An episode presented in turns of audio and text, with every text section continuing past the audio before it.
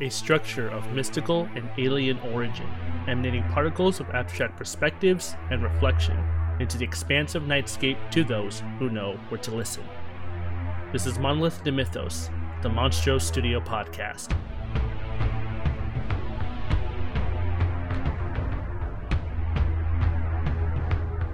Hey everybody, welcome back to another episode of Monolith de Mythos, the Monstro Studio podcast. Yes. That's right. You're here with us once again with Trey Spells and myself, And we are episode seven. Lucky Seven. Lucky seven. Take me to heaven. yeah. Well, it's uh, been an interesting week. You know, uh, Yeah. we're It's still been alright. we're still uh, seeing how this 2020 goes. Mhm. Um, We're halfway there though. halfway there. Yes, we're halfway. Mhm. Man, this year's going by fast too. Oh man. It actually is. It's it. Some parts it's going by slowly, but now it's starting to kind of pick up, which is good. Yeah. When you realize you're in July and you realize Mhm. that like you can't go where, anywhere and do much and just time is flying. So all you got to Mm-hmm. realize is uh you got movies, music, entertainment just to keep you going Yeah. Yeah. and uh I know. I've been trying. I, I, well, ever since I'm trying, I've been trying to like do more movies and stuff. yeah. Like watch more, whatever's out there. Like all the things that I uh, have had have had in the back burner, but never got around to checking out. Oh, like movies to watch and shit. Mm-hmm. Okay, yeah. I feel like I feel like this podcast is helping out with that too. Yeah. Um makes you watch uh quite a few more films than you usually would. Oh, definitely. Like you know, that's good for you know myself, as Mhm. in isolated. Not really. Like I'll have like you and Justin over sometimes, but Mhm. no, not really anybody else. Not really going out doing anything else. Which Yeah. you know, with Fourth of July weekend coming up, that's gonna make things a little weird. Yeah. Like, do you have anything planned going on for the weekend? Um, well, this actually might be the first first, oh, first Fourth of July that I actually don't have anything going on, and I kind of Mhm. want it that way. You know, I want a holiday where I prepare myself, like, hey, people are out there doing things, and you know what? I'm not gonna do anything because. I'm just, I'm just gonna follow the rules of the, of the state. You know what I mean? I'm just gonna stay Yeah. home. But then again, I, I know a lot of people aren't gonna be doing much because they Mhm. can't do much.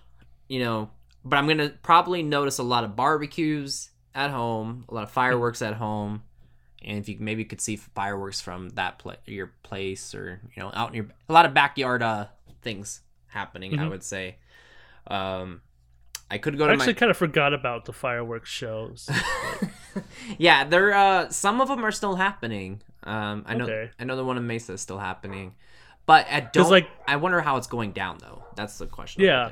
because they're probably not going to be having a gathering at um Tempe Te- uh, Tempe Town Beach Yeah. Park, Yeah. like which is where like they usually have the fireworks go off around here. Yeah.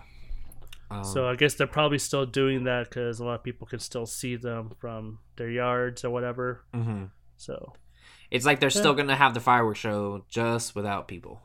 mhm. Yeah. Um. I mean, I guess if you can see them from your house, um, Mhm. it's more like when I really think about it, it's just like, is it even worth it? But I'm just like, ah, it's America's holiday. you know, like they're still gonna do it no matter what. They do, they'll do it with gas mask on. if they need to, yay, You know. go America, go! Yeah. Exactly. And they're gonna like, get that enthusiasm back. they're not gonna hear any cheering in the background. You know, they're just lighting fireworks off. But uh, yeah. Um, so my Mhm. plans are really basically nothing. If something comes up, it comes up. If not, I am prepared for it, and I'm good. You know, um, I saw some fireworks just recently. Um, uh, I was watching a movie earlier this week, and I Oh, saw some on my patio just like popping off. I'm like, wait, what are they doing? It's not Fourth of July yet. Hey, they and they were going off for like a good ten minutes, and I could see them. I was like, hey, this is a good Fourth of July for me. And then plus, I'm next to that canal right there, so maybe I can see. I don't have anybody blocking my view right there, so maybe I could see some. You never know. So uh, yeah, that's my plans. Oh yeah, So- you have a really you have a really good spot uh, Yeah, uh, out your front door. yeah, exactly. I, I'm I love that you could just walk out there and there's not a building in front of you. hmm Same thing with the patio. Like there's not a Mhm. building in front of me. It's just some trees. You got the front door. Quite, it's a dog it's quite park. nice. Quite nice. Yeah, like we chose a good spot because we had four to choose from. We're like, um, Oh, cool. these are all terrible views. So yeah. Did you have anything planned uh, for Fourth of July? Honestly, not really. I do have tomorrow off from work Oh, that they give us for holiday, but I'll probably just um, either just spend it at home or if uh, uh, my girl wants to do something, you know, I'll probably hit her up later. This is for Friday, right? Though. Yep. Okay, Friday. Yeah. Is that July? But also, 3rd? But I but I might as well just bring it up too. Mhm. Uh, I also want to get um, tested tomorrow for COVID. oh, look at you go! I know. I already have the appointment set up. I'm doing one of those uh, drive-through like appointments at CVS. Is that what they are? You um like so? Is there a line too? It's I'm not sure. I want to say that there is going to be a line, but it's Mhm. also like 10 minute apart appointments. Mm-hmm. And I'm pretty sure it's per person, so I don't know if you could have like a car full of people to get tested or if it's just one at a time. Well- like one person, one test per car. Yeah. And you said I guess C- I'll find CVS I go parking lot, right? Yeah, there's like a few select CVSs that are doing um these tests. Okay. Well, and it's, uh, they and they say it's um no money out of pocket and like your Nice. insurance will cover it, which I do have, so that should be Mhm. good. So uh yeah, the most most of the time I keep seeing people like Snapchat them in line and stuff. I don't think they're going to like CVS. I feel like they're going to like hospital drive-throughs, but maybe it is a There CVS. are. I'm just I they some of them will be waiting in line for like 45 minutes to an hour. Um, Yeah, I, Believe- hope, I hope I'm not. believe it or not, I had a cousin that went yesterday. I don't know if I told you, and she um she was with a buddy and they were getting the test and uh, they ran out of gas as soon as they got Oh no! so, yeah, and um, it's all true because she has to Snapchat everything. Like it's a TV show, and she even Snapchatted the Mm-hmm. Nobody doctor. else is gonna document her life. Yeah, nobody else is gonna do it. So that she doc, uh, she Snapchatted the doctors and nurses, like saying apologizing to them, just like, and her walk, they're walking away from the truck. I'm just like, Why are they sorry? I was like, They're not the ones that didn't fill her gas. I was like, what are they doing? But I'm thinking, okay, I get it though. 45 minutes and it is hot outside. So, like, yeah, your car Mhm. is running, but it's like, yeah, you probably should go there with a full tank. They should probably say that on the news before you go to these things, you know? Go there with a full tank in case, you know, AC starts running or you, or you, just your car's running, right? In case you're gonna be there for a while. Yeah. That's Which you know, you know, all the more power to all, like all like the the social workers and like uh, like pharmacists or like minute clinics. You know, at CVS's. You know, people working outside the hospitals, nurses, all that for you know putting up with all this shit. Oh hell yeah, yeah. I I don't know if I could do it. I that's Mhm. not that's some serious patience, and I'm terrible with patience. So uh, yeah, shout out to them doing all that. Are you terrible with patients, Yeah, like assisting patients, or no, no, no, patience. waiting for patience. patients with patients? No, not the the patience. No, not with not with the people, but just like just doing that same thing over and over. Just like But I don't, still. have, I wouldn't have the patience for it. Like I need to go out somewhere. I need to go check my phone or something. You know what I mean? Like Mhm. what's new on YouTube? But still, I like still I still I made a punny. yeah. Yeah. So it, yeah, shout out to them. Hope they're Hell yeah. uh, it's a tough job, especially Mm-hmm. like them standing out in the heat too. Like I didn't even think about that either. hmm Like they have to stand out Mhm. there. They're just like you're In and Out and Chick Fil A workers standing out there in the heat taking your order. Mhm. You know, Exactly. You know, they don't get enough. Whatever they get, it's not enough. exactly. Oh, Chick Fil A, yo. Find them some shade. Well, no, maybe not Chick Fil A. Maybe somebody that's Chick-fil-A? not, you know, Oh, okay. donating to like hateful groups or whatever. But that's beside the point. you Yeah. know, Um, nurses, they don't care who you are; they'll still like treat you. So uh Fourth of July. So that's your that's your July third plan, right? Yeah. And then uh Fourth of July. Did you have anything going on that day? Um, I don't know. Maybe my parents will barbecue something up. Hmm They've been doing barbecues every weekend because we have a new barbecue, and also Oh. because why not? Yeah, why not, So dude? That's all. That's all you gotta say is a barbecue, like that, Mhm. and you could be satisfied with that. You know, barbecue Oh, it yeah. is. mhm. Um, I'll probably watch some random stuff too, but knowing me, it might just be more YouTube. mm. Yeah, I, I, every holiday. and that- also just and also just nothing worth talking about either. yeah, and, you- and you know, uh, since the whole COVID stuff shit started, it's like every, um, every holiday that goes by. I think we've had Easter. Um, I'm not gonna count Cinco de Mayo. Um, Mhm. Mother's Day, Father's Day. Um, was there an- another one I'm missing? St. Patrick's Day. Saint- that well- probably also falls in the line of Cinco de Mayo. Well, Saint Saint Patrick's Day was like right at the beginning. I I feel Mhm. I think um I think the COVID shit starting stuff down was right at the beginning of Aries season was was like uh, March twenty first. So it was like Mhm. right. It was like the last holiday right before a bunch of shit started closing up. And we start Yeah, getting all those things started to take into effect. yeah. So every holiday is just um it feels like a little uh what do you call that? Um something in a timeline uh like uh we're at a certain point, you know? Mhm. And it makes you evaluate. To me, these holidays are making you evaluate yourself, who you're around, what you're doing at that time, you know, compared to in, being in the robot uh versions that we are on these holidays. Cuz I feel like I, I find holidays very weird, you know, because Mhm. they're very government structured like oh, we're programmed to go do this and celebrate that way. You know what I mean? Or you have to go out. Or you Yeah. have to, yeah. you know, you have to dress in green, or else you know you get a Yeah. pension. Yeah, you you got to go buy some sparklers. No, fuck off. Buy Get some those fingers away from me. Exactly. Gotta look at the pretty lights in the sky. Yeah. Um you got to go buy some sparklers for 4th of July or you're not having a good Mhm. time. It's just the way it is. So holidays are just all, like they're all up in the air for now, you know. Yep. Someone uh I, I saw someone post on Instagram like Halloween is actually all year long this year. hmm And that's what it seems like, you know, like it- it's spooky. It's spooky times. Spooky. I mean, they're not. you could also What's that? you, you can also dress up in your own leisure time. You don't necessarily. You can just. Yeah. It's the perfect time to like you know I've always wanted to try out like dyeing my hair or maybe painting my oh yeah, nails. yeah, yeah. Maybe I'll get that um, piercing. I'll go to Hot Topic when they reopen. I'll buy the piercing and do it myself at home. There you go. That that should that that there's no way that could go wrong. Yeah. I'm sure your job won't mind. As long as what job? yeah. As long as you don't have the the virus, you you, you can dye your hair whatever color you want nowadays.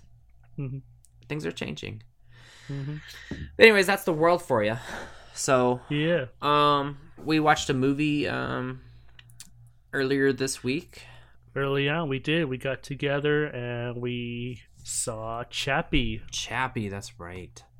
And um, Chappie. I've been wanting to watch this for quite a while. I've heard, Oh, yeah? I, yeah. For some reason, it just because it's just um, it's a robot film, and I know the director, you know, directed uh, Elysium or Asylum, Mhm. whatever you want to call it, District Nine. I was fans Yes. of the, I was a fan of those films, and you know, Mhm. Chappie was the next one, and I was like, I'd never seen it, and it took me five years to watch it Yeah. but I finally This did. guy is quite good. So um, so it's uh, directed by Neil. Well, it's directed and written by uh, Neil Blomkamp, starring uh, Sharlto Copley, Dev Patel. Slumdog. Yeah, yeah, yes, from Slumdog Millionaire. Uh, you got Ninja and Yolandi Visser. Yeah. D D Antwoord. D R or Die Ant or Die Antwoord. Whatever or you- whatever pronunciations you guys prefer. And uh, Hugh Jackman, and then we had um, a special one I thought was kind of interesting was uh, Sigourney Weaver. Is that your Yeah, the Star- Sigourney Weaver. The Star of Alien. She showed up and said some lines. Yeah, every now. That's about then. it. yes, exactly. You know, I forgot she was an Avatar too. Um, Was she Yeah, she was the uh, like one of the doctors or one of the doctors or something like that that like really? was against like the military trying to run all that shit. But it's just like it's because Avatar is so old and you're just still waiting for two that you're waiting for Avatar 2. It's just like you Mhm. forgot you who even was in the first one. You know what I mean? It's the longest sequel I've ever seen in my life. Like You said you've been wanting to watch Chappie for some time. mhm.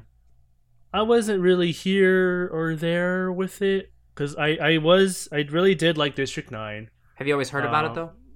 I have I have always like heard about Chappie mainly from like at first I've heard about it from people just like like comments or posts like on Facebook or Yeah, YouTube comments of like uh, of actually people saying that um that they weren't really into it. That it was like characters making poor decision after poor decision. And I could see where they're coming from with that. And also just the Rotten Tomatoes score is like well at the time was like 32% I think. Oh, that's not good, right?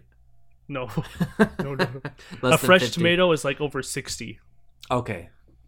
I, I gotta So, get uh, I gotta get uh I gotta learn Rotten Tomatoes Mm-hmm. scores. like I've, I've learned like over time um, you don't really gotta listen to like Rotten Tomatoes or IMDb scores They judge hard though, like that. right? some judge more harshly than others and it's Mhm. and usually the case of that is like where they're coming from is not good Is that where they uh, separate the reviews from critics and fans? Or yeah okay, uh, Rotten Tomatoes does do that they have their own separate score okay, for uh, critics and uh, just moviegoers like random people that um, rate the movie yeah. I probably should get more into Rotten Tomatoes and learn how their rating system works. I need to also yeah like I also need to remember that Letterboxd is a thing that exists I So stopped. I I, stopped using it. I want to use it more, but it, the app is just kind of boring. You know what I mean? Like, a little bit I- it I- needs more pizzazz but yeah, exactly. for what it does I, f- I feel like it's pretty good It keeps track though, Mhm. and it dates everything, which is kind of nice. Speaking of Mhm. dates, uh, Chappie came out in March 6, twenty fifteen. If anyone's wondering, okay oh wow 2015 yeah, so it's five years old. wow it's been out for a while Yeah, and still like i'm pretty sure even back then like the uh the robot effects were still like holding like they held up really well mm-hmm. oh and that's another thing i've heard about this movie is that it's one of the best 4k blu-rays you can buy oh really? because you really get to see the detail in the robot and how well that um, the cg uh, robot is blend blends in with the real world Mm-hmm. and how like just the effects of everything was I could really see well that. done I love the colors too of the film. Mhm. Everything They was like everything was like for being like trying to be dark world and but newish Kinda at the same yeah. time. Uh, it was very like like when I think of it, it's like very turquoise, you know, like type colors, Yeah. Hmm. turquoise, yellow. You know, Hugh Jackman's clothes. Uh, you know, they cracked me up. Um, his mullet his Ye- polo shirt yeah, crocodile hunter shorts yeah, Steve Irwin. Yeah Steve his Irwin steve shorts. irwin shorts Yeah, and in case you couldn't and in case you couldn't tell that his character was australian they also gave him a rugby ball hmm yeah. he carried it around like almost throughout the movie to places where he had no business to bring it in just to remind you that he's an aussie that, make, Yeah. that makes him a bad guy Yeah. exactly. Um, so what did you think of the the story to it? Uh, him being honestly reprogrammed. i had guess? a different idea of of like what the story was going to be so watching it unfold in the movie like i don't like i don't want i didn't want it to like the way that it actually went from what i was thinking like i wanted to say that you know i, I didn't want that to kind of underwhelm me because the way i thought that it was going to go it was going to be kind of like a frankenstein's monster sort of thing where we follow chappie escape like gaining sentience uh escaping from the uh robot like police robot building facility. He's kind of like living kind of like on his own for a while. He picks up some on some things you know learning some stuff. And then he runs into uh ninja and yolandi get in, gets into some gang shit.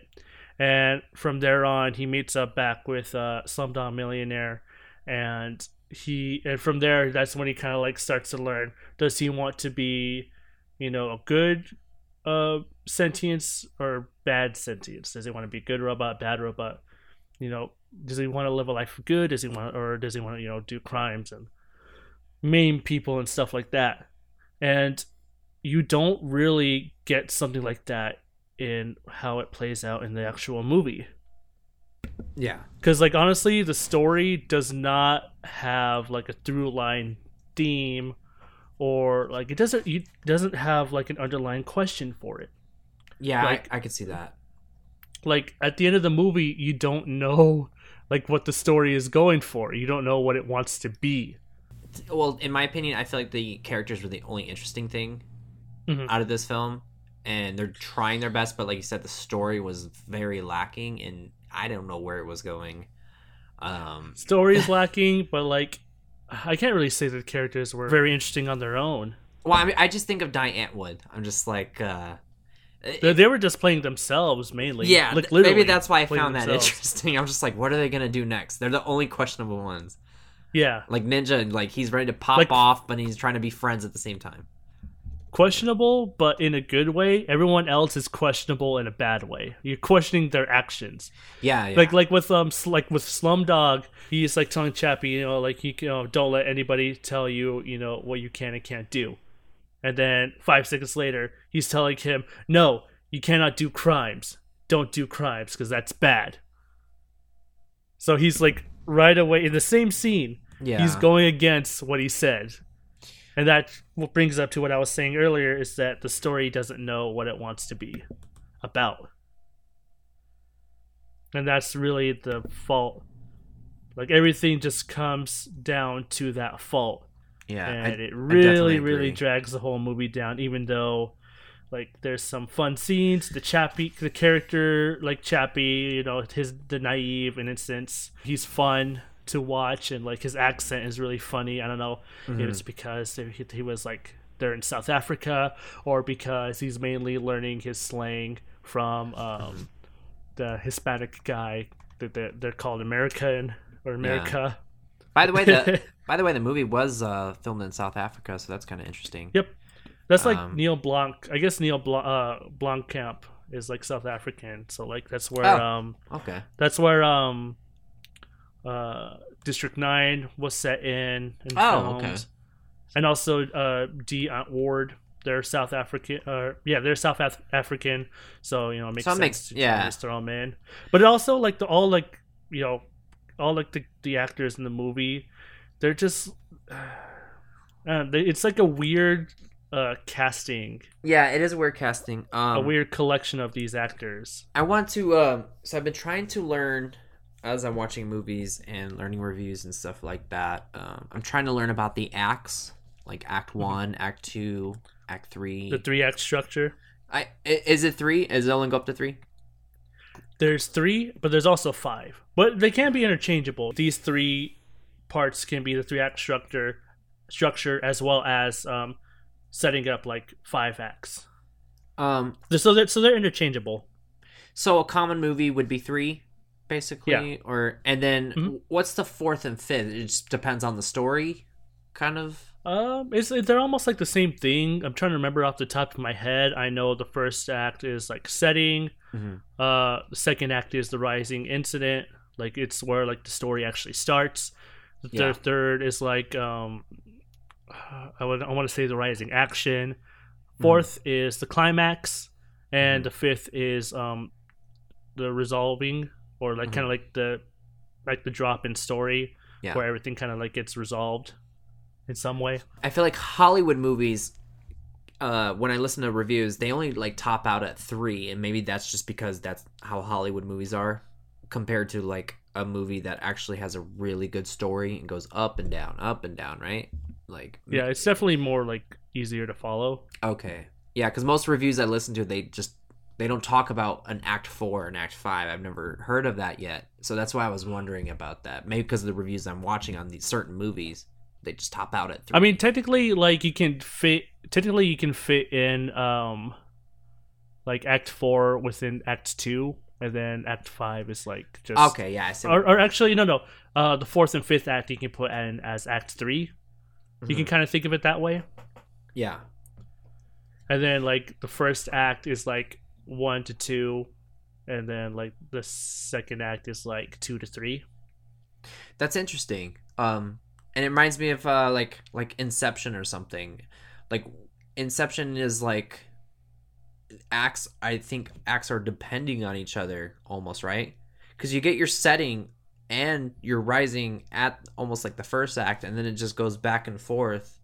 Like, do you, do you know how to explain that one? Like when it comes to acts, the movie Inception, when it keeps going back to the same dream, um, all that type stuff. So I kind of get what you mean, but that's still all part of the rising action Okay. All right. because you're just you'll you're building up, even though you're going down deeper into dream levels. They're going down, but that's the story's still building up. So you could still go deep in a certain act without it being a different act, right? Yep. Okay. Yep, and you can still have like moments where things kind of cool down, but then they kind of go start going up again. Yeah. That those are still all part of the rising action. Let's uh let's wrap up Chappie. Um, IMDb give it a six point eight out of 10 Mhm. I want to give it a five, but it sucks because Bro, that's what I was thinking too. Yeah, I was I was about to give it a five too. But honestly, like, and I probably would watch it again, Mm-hmm. but like not as like uh, a guilty pleasure movie, uh, not because you know the story was all that interesting, but I don't know. Chappie was kind of fun. The robot, its character. Oh itself. yeah, it, he made you fall in love with him for a fucking robot. Yeah. So I loved his personality. Do you think Mhm. it's because he started off as like a little baby, like baby mentality, learning to grow up? So you're just maybe. So it's not And like then you're you're learning that you can actually teach this robot to be whoever it, your personality is gonna be. I guess so. And I guess you can kind of relate to like what he chose. Oh, you know, I would want to be a gangster too. I would want to be cool. I would want to be cool like that too. Yeah, But I don't know. I just wish the story was better. yeah, dude. He had a co-writer with um, Chappie, so I don't know if like if like Neil like Blomkamp was like more at fault or the other the co-writer was more at fault with how everything turned out. Maybe it was also just just because of all the people that they were getting in. Yeah, And they were like, oh, you know, uh, Hugh Jackman is Australian, so we gotta make his character Australian as fuck. yeah, exactly. We gotta make him super aggro and like an asshole, and we also Yeah. have to make him like like a devout Christian as well, you know, just um, so everybody knows how evil his character is. I know. because that's what and Christianity and, and is. and not only that, like I mentioned earlier when we were watching the movie, is like the way he kept dressing. It's like almost like they want you to hate him. Like stop dressing like that. The fucking dorkiest clothes. I like. And the, the, the stupidest looking mullet too. Oh my god, yeah. It makes me want to watch District Nine. On Oh, yeah. like like just that one like that, I could like rewatch it. yeah. and I and wish it. Chappie had some District Nine like more aspects, like more violence. Mhm. You know what I mean? I that's what I kind of because I feel like uh District Nine was more apocalyptic type. Chappie Mhm. was more like, oh, we're in the new we're in the new world now. This is the way it is. But I guess that's the different storytelling, right? Yeah, they didn't really build much of a world in Chappie. Yeah. In District Nine, you got They more of a sense of like a dystopia kind of thing Yeah. because you have the the really shitty like slum where the aliens are forced to live in in really shitty conditions with like uh asshole like patrol officers hanging around a lot. Yeah, they really built that shit up in uh, District Mm-hmm. Nine. That's about it for me in Chappie though. Yeah, you know, I'm gonna I'm gonna go with the the score five out of ten. Um, Mhm. so the same score as you. Uh, only because um, the thing is, a five out of ten to me is not bad. It's just Yeah. it didn't reach certain levels, right? Like it could have, but you know, it, it is what it is. It's not a. f- I feel like a four is getting bad, you know, and then you know below that, but a five's not, five's not bad. Yeah, it's like it's not bad, but also if you think about it too, the like one of the worst things you could probably say about any kind of medium is that it's generic. Mm-hmm.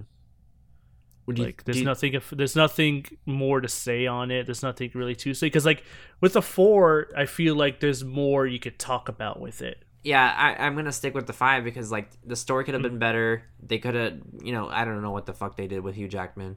I don't blame the cast. The they, the cast did okay. I just don't feel like they. It was one of those movies where they don't know what the hell's happening in this movie. They're just acting in it, and you know they what- did a decent job with just talking to nothing Yeah, yeah. and yeah. then they throw they they paste in a robot and then like it all blended in well, pretty well yeah, exactly. Um, so that's it with Chappie. Mhm. Good old Chappie. and what did you uh see this week trey spells All right. Um. Well, I watched a movie called um Shirley, and uh, I've been hearing about it from other reviewers that Mhm. they watched this film, and it's. Have you ever heard of it at all or anything? No. Okay. Mm-mm. Well, she was Tell a. us about it. Um. Her name was Shirley Jackson, and Hmm. she was a she was a writer here, and she would write horror and mystery. wait that's shirley jackson okay Yeah. Um I knew you would probably th- I, I knew you were gonna get it sooner or later when I kept talking Hmm. more about it. But um but i didn't catch the jackson part though I never yeah, because I never said her last name earlier. They never even mentioned Jackson even in the film. But we Oh, know wow. we know who this is. Hmm. Uh, but yeah, she uh, she writes horror and mystery and Hmm. you know, she's I guess wrote for like twenty years. hmm and um, it says that she's wrote over 200 short stories so Yes. uh, we've probably heard some of those throughout the years no matter what even Mhm. even some of them are made into movies and shows Mhm. you know what i mean but i don't think a lot of people know that you know they, Yeah. they, they they don't look at like stuff like that and then maybe that's what drawn my attention because i didn't know she did that either i just did it Mhm. for like the reviewers that i watch and like they call they talked about the awkwardness to it and all that stuff Mhm. um so I guess it's like a biography, but it's still Yeah. a movie at the same time. Okay. Um, a biopic if you will yeah, biopic. Um, the the most things I she's wrote a lot of a few things. I won't name them all, obviously, because it says over two Mhm. Um, but there's a show called The Haunting of the Hill House that was on Mhm. Netflix. Did you ever check that out or heard of it? uh no no i've heard of it yeah Um, so she wrote that whole story, and Oh, sh- that that was the story that like it remember it came out in October, and everyone was like talking about it at one time. Um, bit yeah I think it was like 2018 or something like that. But Mhm. um, yeah, everyone was talking about the show. It's a really good show. I think you should check it out. And if anyone hasn't, Okay. check it out. Uh, the Haunting of Hill House. Um, it's just one series, uh, one series uh, season. They're trying. They're gonna make a season two, but I guess it's gonna focus just on one character and then take it Hmm. from there. But it's it's so good. Like the the storytelling's so Hmm. good. It's like it Hmm. for especially being a horror story. You know what I mean? Like about Yeah. a, about a house that these kids grew up in. Anyways, that that's another story. But that's the haunting of Hill House was made me. you don't get a lot of stories about that yeah, horror stories about a house yeah, and well, I guess Stephen King like says that's one of the most important horror novels in this century. So I was like, okay, I'll check this out. Um, she also like wr- especially since you brought it up that you know it's based on a Shirley Jackson uh literature like story like that like like I only know one story by her and Mhm. like that story was is was good enough to where like I hear her name involved in something I got to I got to check it out Isn't that interesting? Because I feel like I heard her name before I even knew anything about her. You know what I Mhm. mean? Like maybe growing up through school, I might have saw her name on a book multiple times. Mhm. I guess she's popular for a book called The Lottery and Life Yeah, Among the that's it. Savages. It. was The Lottery. You've heard that one? Yep, that's the one that I read and that um like I was like wow this story They is, they actually so even bring that up in the movie too. Yeah. It's, it's Um, like definitely one of her most like infamous stories. That's what I keep hearing. And if they brought that up in the film, then that's probably one of her biggest stories. And uh, I think you, uh, I was listening to an interview about her. Uh, I guess that's the one of the things that fans would bring up the most was the lottery, too. Um, so I looked up the lottery. I guess there's a 1996 film about about it. I haven't watched Mm-hmm. it yet, but uh, there's a movie called The Lottery that came out in 1996 based on that story. But I haven't watched that yet. There's also a South Park episode with Britney Spears that's based on the lottery. Oh, okay. Probably like the movie The Lottery. Mhm. And I also directed a one act play version of The Lottery in my senior year of high school. Oh man, that's great. You, Mhm. you don't have that on film, do you? No, but um, it did have we did it did they did um three nights of it, and um that was interesting. that's cool. Um, I, direct. yeah, I still want to check out The Lottery now that I know about it. Mhm. But it's still a 1996 film, like a motion Yeah. picture film that's based So- on that story. Okay. So like this biopic definitely like helps you like learn more about um this author. Yeah, and, fucking um, crazy. Does it was. like like what kind of like person was she? um like how do they portray her in the movie? Well, um, before before I get into that, there was other one story um, that she made, and this has always been like one of my uh, favorite films that I've seen.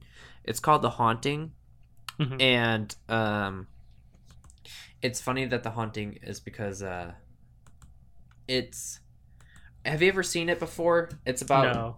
so the the story of it i didn't know she wrote that story but i even bought this uh the dvd at bookman's. It's not made on blu-ray but it came out in 1999 and um the the cast is interesting. It's uh liam neeson catherine zeta jones owen wilson. Okay. and like owen wilson is in there. He gets his head chopped off in the film. Oh. You know okay. you know what i'm talking about Now now I know which one you're talking yeah, about. I hear that was one of my great. favorite. That I, it's one of my favorite films when I was a kid. You know what I mean? Like when I'm Yeah. like ten years old, and I had to buy the DVD, but I didn't know she wrote that story. Mhm. But that that was just a quick Okay. fun thing I wanted to throw in there. Yeah. I was like, I love like I think movie. Owen Wilson like and I think Justin likes to bring up from time to time he'll say like sounds really creepy. I think that's a line Owen Wilson says in that movie. I I'm sure it would. like I mean, it's not a good movie, but like Mhm. it, it was fun. It's fun when you're a kid watching that film because it just gives you Okay. the, gives you little spooks here and there. um, what did you ask uh, about the film here? About like what kind of like person was uh, Shirley Jackson? What kind of Oh. person was Shirley Jackson? Um, so, uh, um, the actress that plays her is uh, Elisabeth Moss. She did a really good Mhm. job playing her. Um, she's known for The Handmaid's Tale and uh, quite of other few films. Um, the other film she came out with earlier this year was uh, um, The Invisible Man. She's the star of that Mhm. film. So that Okay. that's a little bit Elisabeth Moss, but she plays uh, Shirley, and uh, Shirley, dude, she does a really good job of like just playing. Like if you looked up a picture of Shirley Jackson, you're just like, oh man, that's one ugly woman. You know what I mean? and like, like not so ugly, like disgusting, but just like nerdy. Like you could tell she sits in her house and writes a lot of books. like the kind of like it's just you're just kind of like yeah you sh- yeah oh you're uh uh you're ju- you're a writer that's your career Yeah. keep it that way Yeah. Um, so but here's the thing too. I learned I, throughout the film was I guess she had a phobia of being out in public, which made it Yeah. which made probably her personality worse. She she was Mhm. not good at public, uh, and she even tried going to like a couple like you know parties here and there, and it was not Mhm. good. She would just like randomly speak out, yell out something, or Mhm. um, uh, you know, and she didn't live very long too. She um, she was born in 1916. She died in 1965. So I think she died like at 49 or something like that. Um, Hmm. so she didn't get to live too long. I was trying to figure out where this movie was filmed or like the take the place it was taken. Um, I'm guessing Vermont. Um, Mhm. is that a state? I, Yeah. I, I don't. I never hear about Vermont. Do you? true i mean Like, no that's wisconsin i was thinking like that's the state where the cheese comes from but that's wisconsin Yeah, like you don't hear about Vermont at all. but that uh really no so that's so you know that that's where most of the film was at. Um it came out June 5th, 2020 this year, so it it's less than a month old. Um but it's already out. Like you can I guess I don't know if you can rent it, but it's like it was on it's on Hulu right now for free. Okay. Um I don't have much to say about it. Uh it's kind of a boring movie. So Mhm. it, the the story is it's a couple that move into her house to help take care of things around the place, and the dude is going to um, college, and Shirley's husband is a, uh professor at the college. He's really corny Mhm. and weird, and he has like a weird club, like um, it's more like who's screwing the professor type club. I don't know Hmm. why, but that's the story that's in there. She doesn't find that out until like later on. That like, oh, so, oh, you're doing really good, trying because the her husband, um, the couple, her husband is trying to um become a professor too. So he's learning Mhm. from him, the professor that's li- they're living together. Uh, Okay. and she's taking care of Shirley while she's living there. But Shirley's fucking weird as hell, man. Like super weird. And um she and then Shirley just gets so involved with her life. She's and then uh there's a lot of flashback or not flashbacks um there's a lot of imagination right 'Cause she's a book writer so she's of course she's Yeah. gonna have a lot of imagination of course and she's writing horror stories so what do you think those like imaginations are gonna be those like horror Like- stories so Huh. She like hallucinates a lot of weird shit. yeah and you're just like i mean at least it's not like she'll be caught up in the moment like when she's Mm. doing it at least it's not like those dream sequences which i can't stand you know where she's Mhm. like dreaming it but like no she'll be acting it out while she's like imagining it which i love Okay. Oh, okay. i love those type imagination scenes like and like everybody else like watches her like yeah like wild and out. like you could like, walk in see like why why. are you on the ground like why are you looking Oh, that way you know stuff like that um so you know it's an okay film it's one of those films that you can like play in the background or you can look at your phone while you're on and not and not lose most concentration Mhm. you know um but I, it's interesting that I even put it on but I, I didn't know she was a real person now I know all about her and uh, Yeah. that's the great part you know that's the fun thing Mhm. about learning something that uh um you just randomly put on you know Mhm. like i had no idea she wrote stories i had no idea she was a real person i just put it on because you know it's new and it came out and she's a book writer you know so that's why i put it on so Very cool. that's it with Shirley. Um, the rating on uh, IMDb gave it a six point one out of 10 Mhm. Uh, this is another film where, and the cinematography, by the way, was very nice. It's Mhm. such beautiful shots. Like that was one of the best things. Like so Mhm. much greenery. Yeah, I, I'm a sucker for greenery and foresty Mhm. woods and type type stuff like that. You know what I mean? The grass, Yeah. plants. Uh, there's even a mushroom scene that was kind of nice. Um, so I, you know what, I'm gonna have to give that one a five too, only because like it could have done a lot more. Actually, you know what, I'm gonna bump it up to I'll I'll bump it up to a six because it is a biography and it is about Mhm. the last few years of her living. But Okay. uh, so I'll go with the IMDb. They say six point one. I'm gonna go with six. All right. Um, yeah. So that's Shirley. Surely, surely, surely. You can't be serious. That's right. So that was my film. what was your film that you watched? The movie I watched was Melancholia, directed by Lars von Trier.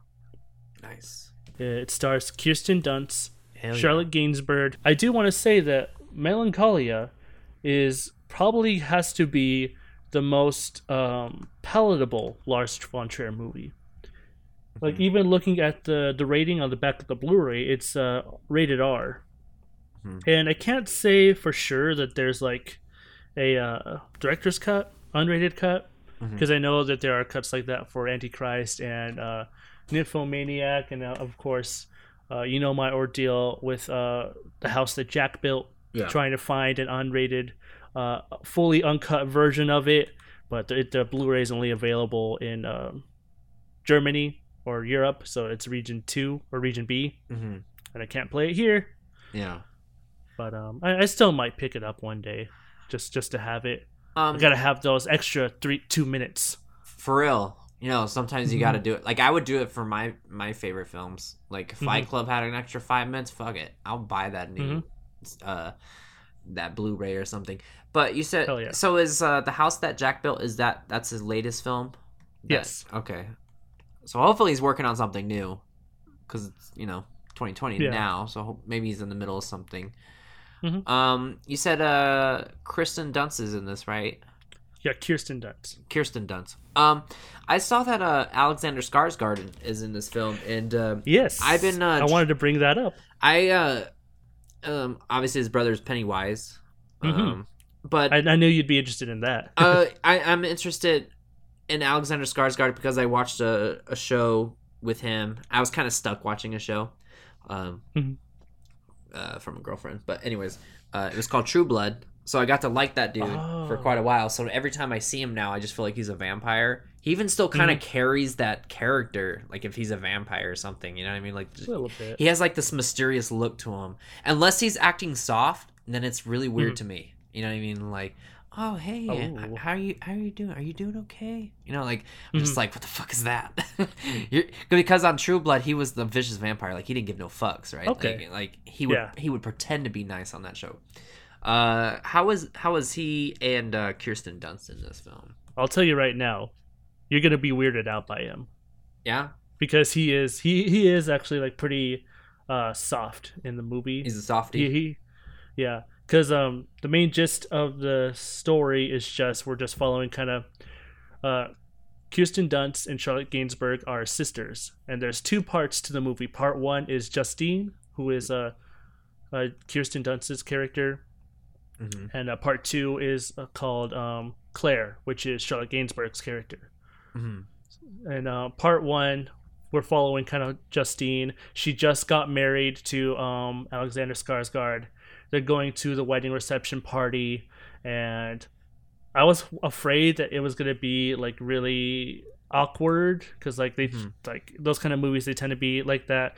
It's like stuff like um, Hereditary or um, like Midsommar, like those movies where they have those gatherings and it just gets really awkward and everybody the- starts acting like an asshole to each other and I'm just like oh, I hate this. I want to go home. I don't want to be here anymore.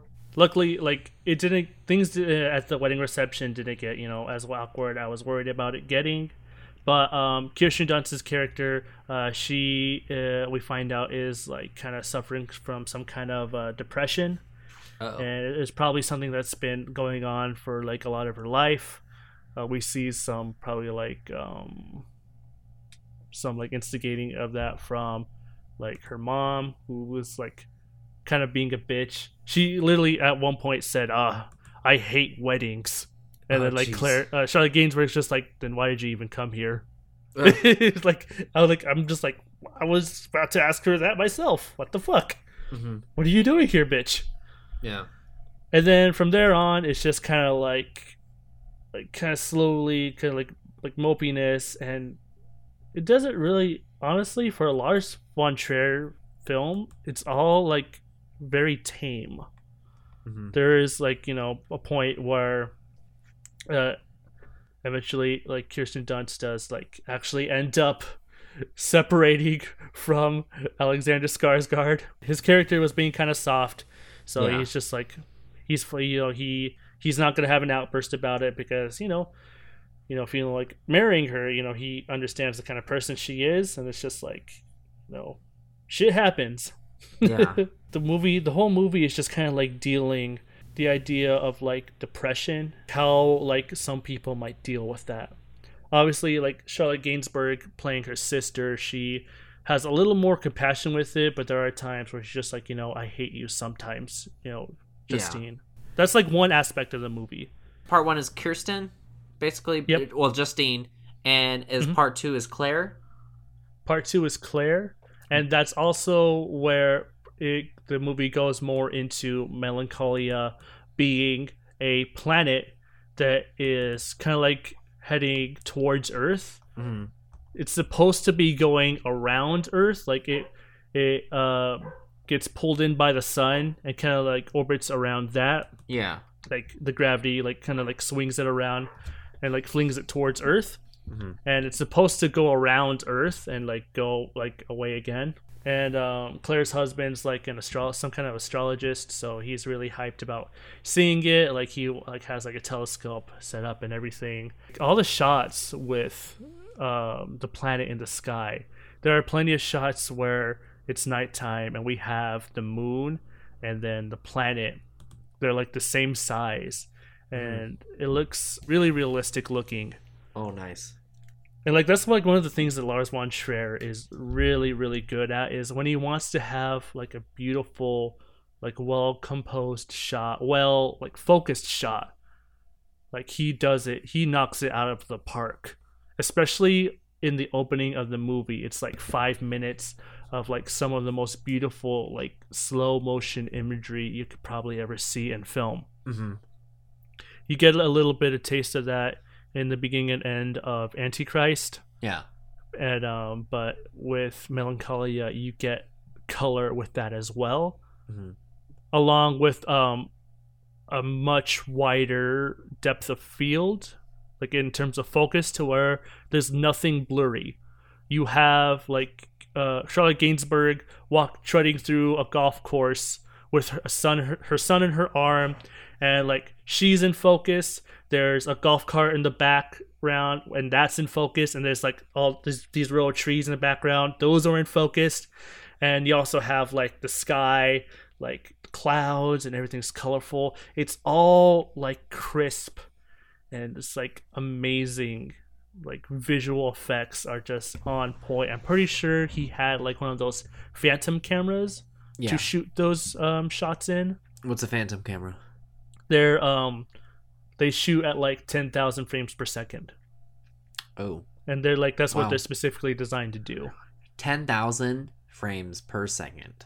Yes. What the So fuck? everything I didn't even know something like that So slow. You're able to get every like little bit of detail to and really at a Oh really my high quality as well.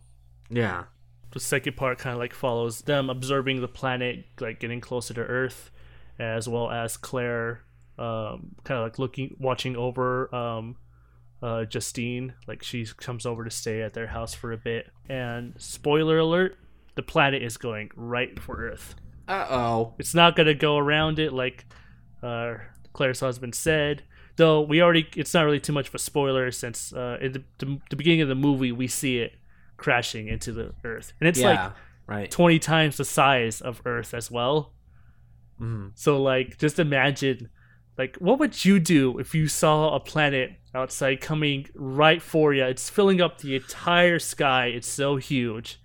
Um, just crashes in and starts like setting destroying everything, setting on fire. man, I don't know what I would do. Maybe find the next porn video on my phone and just like like get that feeling out of the way first. And Gotta then, find me some Mia Khalifa.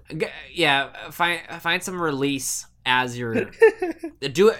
You know what? Actually, time it I out. can rub one out real quick Yeah. before the planet swishes but us. you got to time it out. Like soon as it's about to get to you, and you're like, "Yeah, I'm doing it now." right when it burns you up, like you got to become a god by then. You might as well pull that muscle because you're not gonna need it much longer. Yeah. but like, who knows what that could turn into? Your DNA just went into the earth, in the sun. You became Stardust once again. Yes, and now you just created. You now you're the new god. Now you're part of the universe. Wow, that's a Collective. really uh, interesting uh, question. At the same time as a Mhm. that was a good answer, right? It's an interesting question, but she, Charlotte Gainsbourg, and Charlotte Gainsbourg's son, like kind of like sit down together, holding hands, and kind of just wait for it to just wash over them, and then the movie ends right there. Which makes sense because you know not much else is gonna happen afterwards. So you were satisfied with the ending. Well, somewhat. well, or you- only satisfied in the sense that you know what else do you expect to happen? Especially in a Lars von Trier movie, he has his endings always be kind of blunt and like not really satisfying feeling. But that's kind of like the point. You know, not every ending has to be you know a satisfying conclusion. Exactly, and I feel like um, you're you are able to do that with more of Hollywood films. Is uh, like you, it's easy to, okay, well that's the ending. I'm satisfied. Nah, you know. But what? yeah, because they they gotta write a good happy ending, or else you Yeah, know, people are gonna get upset. a predictable ass ending, you know, They're not gonna want to buy your. No, it's better. It makes it even better for the mainstream audience audience if it's more predictable, because then they Oh. know that they're gonna be happy at the end of it, and then Yeah. they'll buy more movies. But I feel like what's more important is about like what how a more like thing you want to look into is how it was built up to that, and like I'm not gonna deep dive deep too much because the topic of depression, you know, it's it's um not exactly touchy, but like a lot you try to kind of like explain it one way, and a lot of people will tend to like not want to, you know, not necessarily agree to it, but to uh, take it in because you got to be very patient. You know, when it comes to depression, you gotta be you know very kind of like open minded and kind of like willing, because you know, willing to uh do whatever it take, do whatever like would kind of like put uh the person's mind at ease. Like like Kirsten Dunst, like in her, at her own wedding reception, just like went upstairs and took a bath, like while everybody else was like partying downstairs and dancing. She's just like alone, just sitting in her bath. And then like she even like takes a nap at one point. she's wow, just like I don't want to. I don't want to deal. Wow. Yep, she's like I don't want to deal with like any of this right now. What is her depression? What What's her depression though? Like getting married or Well, it's just you know just um, melancholy. Like the, the the textbook definition of melancholy is just which is you what? know like you know just sadness for no like um, obvious reason, okay. and that's like what like depression like a lot of the time is, and like that's why people get so upset by it, especially like the characters in the movie because they've dealt with it for so long, and they you would they would think that they would understand it by now, but you know.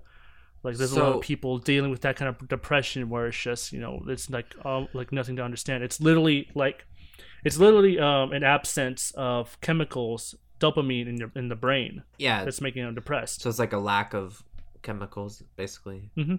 So um, so Feel it- good chemicals. so it's a a depression, but for no reason, right? Is that what you're saying? yeah, yeah, So it's like 2020. yeah. Basically, yeah. And she has like the kind of like her uh, Kirsten Dunst's mindset, like in the movie Melancholia, actually like, like fits pretty well with 2020. Yeah. However, like with my the you know mm, growing up, you know I've had my own like you know depression. right. Uh, my um, girlfriend, you know, she has you know sh- uh, struggles with her own depression. You got to understand that it's also, but it's also about like how you deal, how they deal with that depression. Yeah. Because the way I see it, I don't know. I'm still kind of learning, you know, trying to like get a better understanding of mental illnesses and stuff like that. But the way I kind of see it is that once you're a grown ass adult, Mhm. you should be more uh, in tune with your own mentality. Right. Yeah. So that way, you know, if you feel like you might get, you know, upset easily by something or you might have an outburst, you're able to catch yourself and, you know, not make yourself, you know, look like Right. a fool in front of everybody. So and um I got to say that like maybe because we don't really get uh, enough of like Kirsten Dunst is acting as like a Hmm. character so much because it's just the movie is just kind of like blunt, just straightforward. Mhm. Uh, so like Kirsten Dunst's character like comes off as you know she's on like the realist side that like um, it doesn't matter what you do with your last moments in life we're all just gonna burn up and die because this planet is gonna crush crush us and I would say a lot uh, of squish people, us Yeah, I would say a lot of people feel like that right now. yeah like they're Honestly. um I've they're heard, um I've heard that so many times this year. What you just exactly said. They they're re- um they it's it's a realist mindset but it's also a pessimistic one like you can be a realist but you don't have to be pessimistic the that's the way it is and you know everything is just bad and it sucks it doesn't matter what you do so you know like almost to the point of like telling us you have to be upset about it but like really you Yeah. don't yeah. and like I've had to like deal with that growing up, um, and like like right now, like I say, I definitely learned a lot about you know like that and just to try not to be so you know pessimistic about that Mhm. i'm still like i'll be realistic and blunt about like certain stuff but you always just have to look at um have a positive outlook on things Yeah, and it's like really not hard to do it's not You hard know, to do, but y Mhm. you, you know what makes it harder to do is when uh, media and entertainment Mhm. promotes it. That's when it's harder to do. Mhm. Like, um, for instance, the I know this is going off topic from the show, but uh, or from the movie, uh, Thirteen Reasons Why. It's like why why even make that show? You know what I mean? You you guys know what you're promoting with all the depression and all that stuff, right? but like, it's based on a book that makes it good right Yeah, well, yeah, that's the way they looked at it, and that's why that's the way I look at my cousin. Like she, like, because when she hung herself, like in 2017, guess Yeah. what she was watching? Yeah. Thirteen Reasons Two Why, reasons why and s Mhm. and they don't and Holly and I think there was a bunch of other suicides too after that show, yep oh yeah and it's just like they didn't like they knew what they were doing. They were they were attacking like kids 16 and under that had depression too early. You know what I mean? Like Mhm. they knew what they were doing. That that's fucking weird ass shit, man. Do you want to have your own netflix show Um, fucking kill yourself yeah, then everyone will love you yep. I don't know if that would be a. Sh- I, I don't know if that'd be a Netflix show. It might be a comedy stand up. You want to know what's you know what you want to know what's real comedy? What? The first five minutes of Thirteen Reasons Why. Yeah. That's all, that's all I watched. And Is that how far you I got? just- oh, I that's how got. far I got. And from there, and that's I got further I than you understood. then. I understood everything that like everything that Um, was wrong with this show. But yeah, that's just um about all I've had to say about Melancholia. So the rating on uh, IMDb gave it a seven point two out of 10 What would you like to give it? I would kind of like Seven point two. That's a as- that's a good score. Seven point two. Oh yeah, definitely a good score. And like, uh, there are some things that kind of like brought it down for me.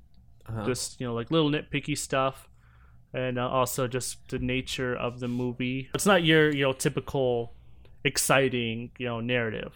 yeah. So you know, eh, but in this case though, I would agree with IMDb and give the movie a seven out of ten. Seven out of ten. All right. So check it out, Especially, guys. yep. If you want to get into Lars von Trier, you've probably heard that name around, hmm and um, you don't want to get scarred for life. Yeah. You know, I'd say um, Melancholia is a good place to start. A little more palatable, Yeah. Not just for just like the uh, the topics of the mo- of his movies, but also just like um, his um, art style, his uh, filmmaking style. Mhm. A lot of shaky cam. All right, Mhm. so now let's get into our final movie of the week, the topic movie of the episode, which is Tigers Are Not Afraid, Yes. directed by Issa Lopez and Issa written by her Lopez. as well. Mhm. It is a uh, a Spanish uh, film from Mexico, Mhm. and it it's, you know takes place um, in Mexico City, and it follows um, a group of uh, orphans who are displaced by the uh, the cartel, the gang in town, um, and they just kind of they try to make it out. It's just based just them trying to survive. Yeah, it's like a a fairy tale with some children and a Mm-hmm. cartel mixed all up in one, Yeah. and they all have some uh, history with this cartel. Mm-hmm. Um, and they try to get some revenge, but they Mm-hmm. can't do it physically. They're gonna have to do it spiritually. uh, with the help of uh, three wishes that the main girl Estrella Yeah. she gets from her teacher while um, she's teaching about fairy tales. They have a shooting go on at the school. Everybody ducks down, and uh, well, like I'm pretty sure you know Americans audiences can uh, relate relate to that aspect Yes. Now more. nowadays they can.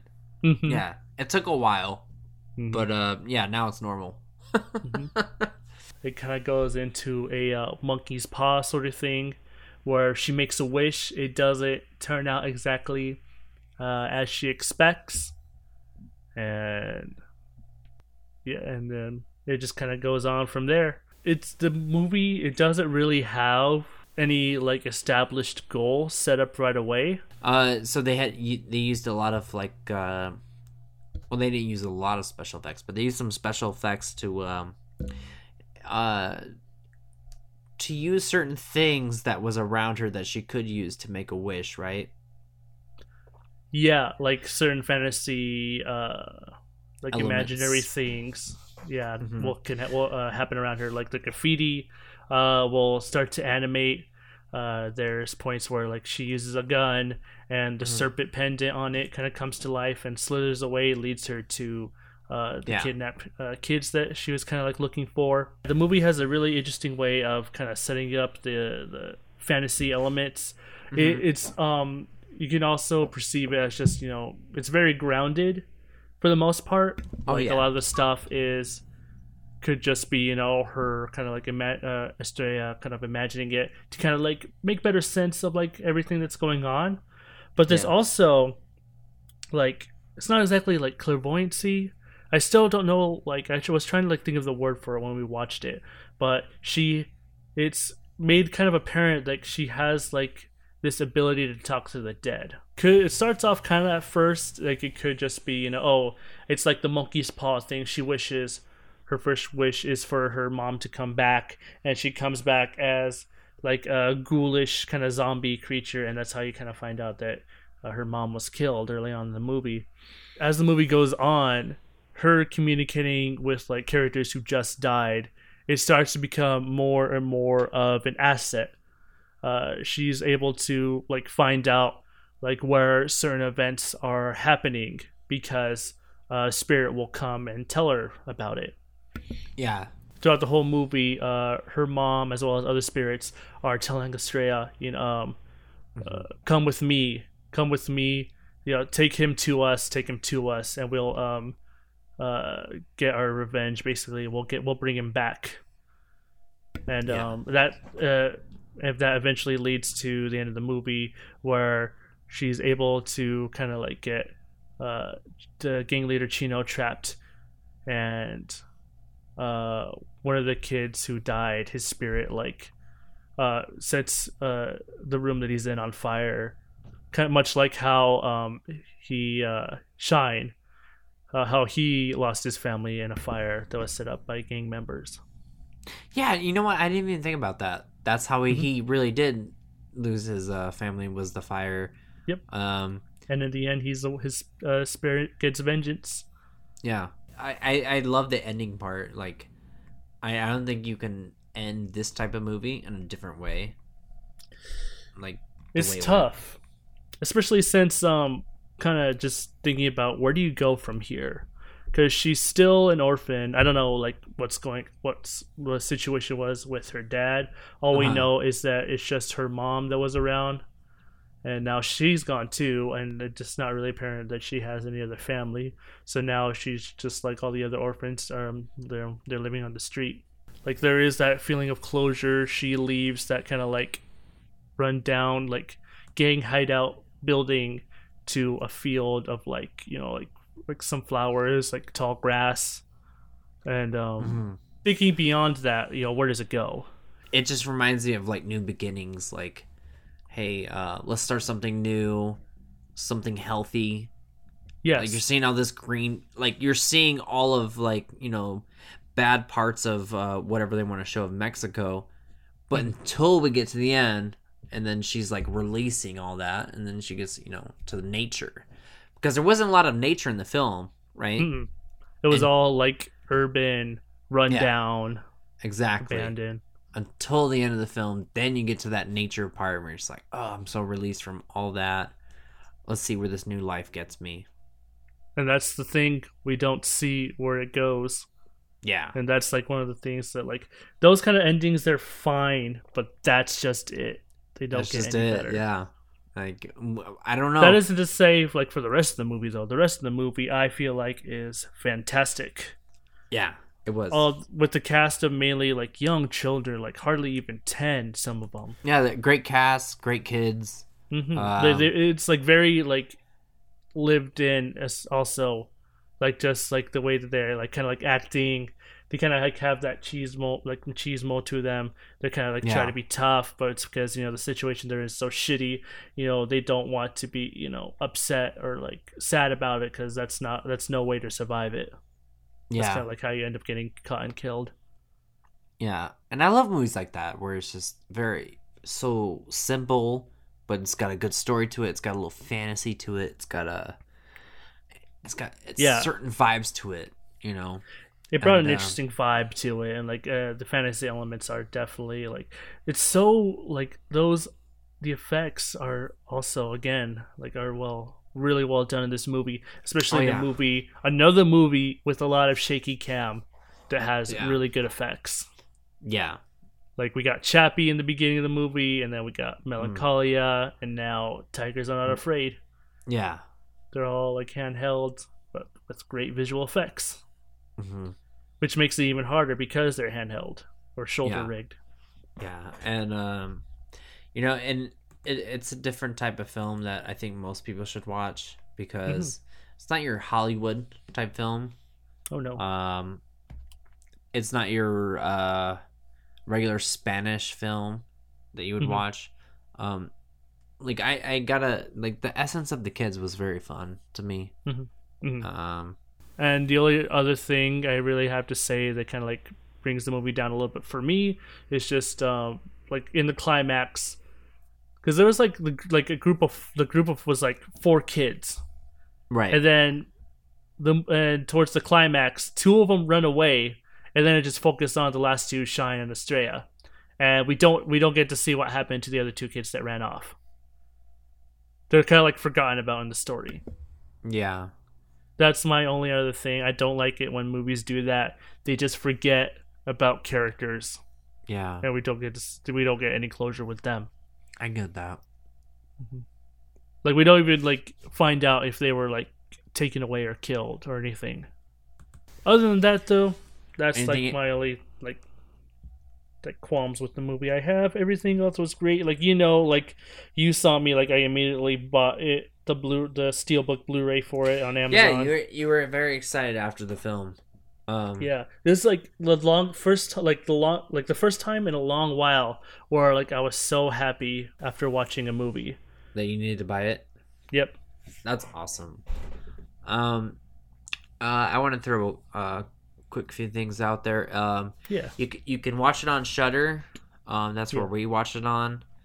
I'm actually kind Um, of surprised that we haven't brought up that we watched it on Shudder. Because usually, Yeah. usually when we watch something on there, we we first start off by saying it's a Shudder exclusive, or we watched it on Shudder. And surprised it took us this long. Yeah. IMDb gave it a seven out of ten. Uh, what would you like to give it?